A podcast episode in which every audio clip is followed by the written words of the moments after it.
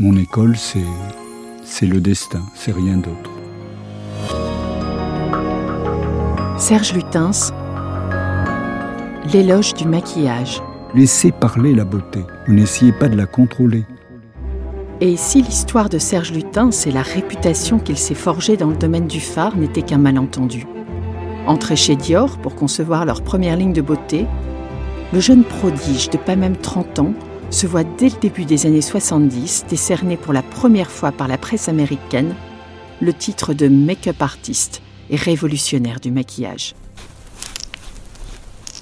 Pourtant, rien ne prédestinait Serge à devenir l'homme clé de la beauté de cette période. Dès les années 50, la vision projetée par la presse féminine de la femme le rebute. Enfermée dans des règles d'un autre temps, des conventions, des techniques réservées aux plus expérimentés ou aux mannequins des magazines, la beauté se doit alors d'être utile. L'eyeliner, c'est fait pour allonger l'œil, point. L'époque est cependant en passe de changer. 68 n'est pas encore arrivé, mais chez Dior, l'arrivée de Lutens un an auparavant à la tête de la beauté promet déjà un renversement de tous les codes. Autodidacte assumé, à la vision brute et sans compromis, le Lillois fonctionne à l'instinct, au flair. Avec lui, pas de nuance, de demi-ton. Plein feu sur la couleur. Serge souhaite des teintes franches, nettes, déclarées. Rendre évident. L'éloge du maquillage de Baudelaire résonne en lui. La femme est idole et doit se dorer pour être adorée. Avec lui, sans prévenir, le phare passe des yeux aux joues. Et si le maquillage doit craqueler sur le visage, tant mieux. La rupture est ainsi consommée. Plus de retour possible. La destruction des codes de l'ancien monde est en cours. Très vite, une certaine société se réclame de cette façon de se comporter avec le maquillage. En quelques mois, il devient une arme redoutable, permettant aux femmes de l'après 68 de s'affranchir du carcan dans lequel elles ont longtemps été cadenassées. En quelques mois, le chiffre d'affaires de la maison de couture s'envole. Et fort de ce succès, Serge se voit progressivement confier la réalisation des campagnes publicitaires. Silence, ça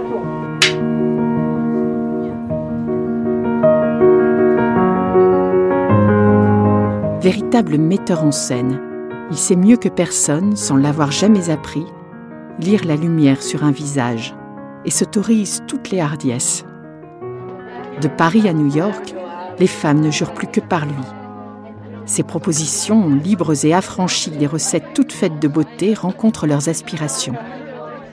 Elles savent très bien qu'elles ne sortiront pas dans la rue maquillées comme ces célèbres photographies de filles blanches, mais ont compris qu'acquérir un phare Serge Lutens, c'était une façon d'exister, d'envoyer en l'air les injonctions à être belle et se taire, l'autoritarisme d'une société sur le déclin. Bref, une façon de dire non en beauté. Alors que les musées du monde entier commencent à s'intéresser à l'œuvre photographique de cet artiste inclassable, et que le cinéma lui fait les yeux doux en diffusant deux de ses courts-métrages à Cannes, en 1973 puis 1976, Serge Lutin s'éprouve un sentiment de lassitude. L'étiquette de meilleur maquilleur du monde que la presse accole à son nom le précise trop. Il n'a aucune envie de s'enfermer dans un rôle aussi commode, aussi applaudi soit-il. Son ambition est ailleurs. Elle le porte, en 1980, à relever un défi de taille, s'engager auprès du groupe de cosmétiques japonais Shiseido, inconnu alors, à les faire connaître sur le plan international. Le Japon le fascine et le français a tout pour lui. Le talent, la renommée. Il va dès lors s'impliquer corps et âme dans cette nouvelle aventure. Dès son arrivée, il met fin à l'habitude des benchmarking de la concurrence et prend personnellement en main les créations de couleurs. La signature maquillage Shiseido by Serge Lutens devient tout au long des années 80 et 90 un must pour les inconditionnels de la beauté. La technicité du groupe et l'obsession de la perfection de Serge Lutens se répondent merveilleusement. Serge Lutin saura s'en souvenir lorsqu'il créera sous sa propre marque, dans les années 2000, son nécessaire de beauté. Un éloge de l'invisible, jouant les allées et venues entre l'être et le paraître. Plus qu'une ligne de maquillage, une philosophie du phare pour le phare, contenue dans des boîtiers aussi précieux que des lacs japonaises. L'éloge du maquillage tel que le rêvait Baudelaire. L'étoffe d'une femme. Je lui donne chair, je lui donne phare.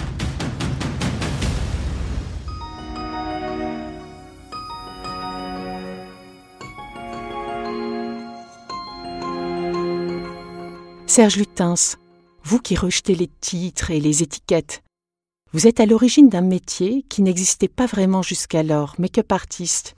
Est-ce une définition dans laquelle vous vous reconnaissez? Non, mais Mishima se reconnaissait-il en Confession d'un masque? Je crois que ça correspond beaucoup plus à ça. J'avance masqué. Et en fait, euh, ce que j'ai fait dans l'image, ce que j'ai construit avec l'image n'appartient pas au maquillage, c'était la recherche d'une image, d'une image parfaite, si vous voulez, d'une image euh, qui permettait de faire face. Donc en fait, c'est un masque, mais un masque splendide, comme le no, justement, si vous voulez, c'est-à-dire ces personnages qui avancent, où chaque mouvement est étudié, chaque mouvement de pied, chaque mouvement de main, est un sens, si vous voulez, c'est une invention totale. C'est une femme inventée. C'est-à-dire qu'en fait, si vous voulez, ses mouvements, ses gestes, elle ne peut pas se tromper. Elle doit appartenir à la beauté totalement. Et la beauté ne peut être que codée dans, dans le cadre d'une faute. C'est-à-dire, je suis son défenseur, je suis empli d'elle. Je suis plus ni garçon ni fille, je suis les deux. Je suis son mousquetaire et je suis en même temps celui qui a la pole brûlée. C'est-à-dire qu'en fait, il n'y a pas de différence. Tout ça s'intègre de la même façon. Elle et moi, il n'y a plus de différence. Au moment de l'image, au moment de la création. Durant toutes les époques que vous avez traversées, vous rejetez systématiquement les cahiers de tendance, les benchmarks. Pour quelle raison Parce que je les ai toujours inventés, qu'on m'a toujours copiés, on m'a suivi, alors que moi je n'ai rien fait, je n'ai pas appris de métier d'abord. Il n'y avait aucun métier chez moi, aucune euh, volonté de métier. Au départ, je voulais être acteur, mais vous savez, on était, je vous dis, dans les années 50, c'était en 1956, et je n'ai pas choisi d'être euh, maquilleur ou coiffeur ou n'importe quoi. Ça s'est placé comme ça. Mon père m'a dit, à l'époque on obéissait. Ça paraît très fou aujourd'hui, d'obéir à qui que ce soit. Mais non, c'était comme ça. J'ai suivi, j'ai fait ce qu'il fallait faire. Quand Dieu veut vous punir, il, réalise vos désirs. Je voulais être acteur, je ne l'ai pas été. Donc en fait, c'était beaucoup mieux comme ça. Vous voyez ce que je veux dire. Ce qui s'est passé, s'est passé comme ça devait se passer. Le doigt de Dieu. Lorsque vous quittez Dior, vous expliquez concevoir une aversion pour le maquillage, au point que vous deviez sans cesse vous laver les mains. Oui, comme le dit Macbeth et le sang, on voulait se servir de moi à travers un métier, à travers une profession. Or, je ne professais pas ça. Le maquillage a commencé à me dégoûter quand, justement, pour lui-même, c'est-à-dire à partir du moment où on a voulu me faire fonctionner pour lui-même, et non pas pour la beauté, et non pas pour une femme, ou pour ce que je voulais dire de cette femme, de cette faute. Parce qu'elles sont confondables. Je ne voulais pas, en tout cas, euh, que ce soit assimilé à un métier. D'ailleurs, je vous dis, je n'ai rien appris. Rien du tout. Rien. Tout ce que j'ai fait, c'est personnel. Je ne dirais pas que j'étais autodidacte, j'étais guidé, j'étais mené. Mon école, c'est, c'est le destin, c'est rien d'autre. La signature d'un phare, Serge Lutens, c'est quoi? Qu'est-ce qui se cache derrière le fameux bail Serge Lutens? Savez, Serge c'est qu'une appellation. Hein. c'est mon nom de naissance, c'est tout. Il n'y a rien qui se cache derrière ça. C'est tel quel. Pourquoi j'ai fait tout cela? Qu'est-ce que c'était? Bon, en fait, je pourrais assimiler ça. En effet, confession d'un masque, ce que je fais aujourd'hui, c'est un petit peu ça. Elle est belle, cette femme.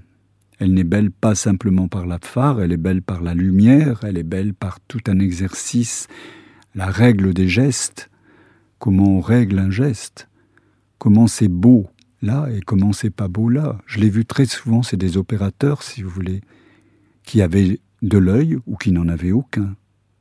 Ils ne voient pas. Certains voient parce qu'ils se laissent aller à voir. Et d'autres veulent contrôler, donc ils ne voient plus rien. C'est toujours pareil, si vous voulez.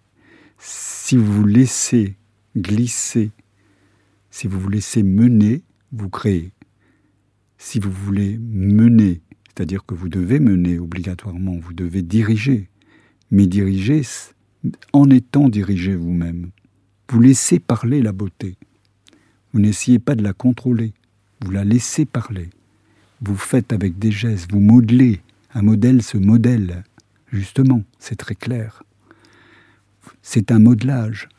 Et vous devez lui inculquer ses mouvements, ses gestes, sa respiration. Il faut qu'elle comprenne. Le maquillage n'est rien. S'il était désassocié de l'image, il ne m'intéresse pas. C'est l'image qui m'intéresse. Le maquillage en soi ne m'intéresse pas du tout. D'ailleurs, pas plus que le parfum. Le parfum, je vous dis, s'il ne me conduisait pas au mot, ne m'intéresserait pas non plus. Ce sont des conducteurs. Ils vous mènent. Ils tracent. Ils vous mènent quelque part. Confession d'un masque, je reprends.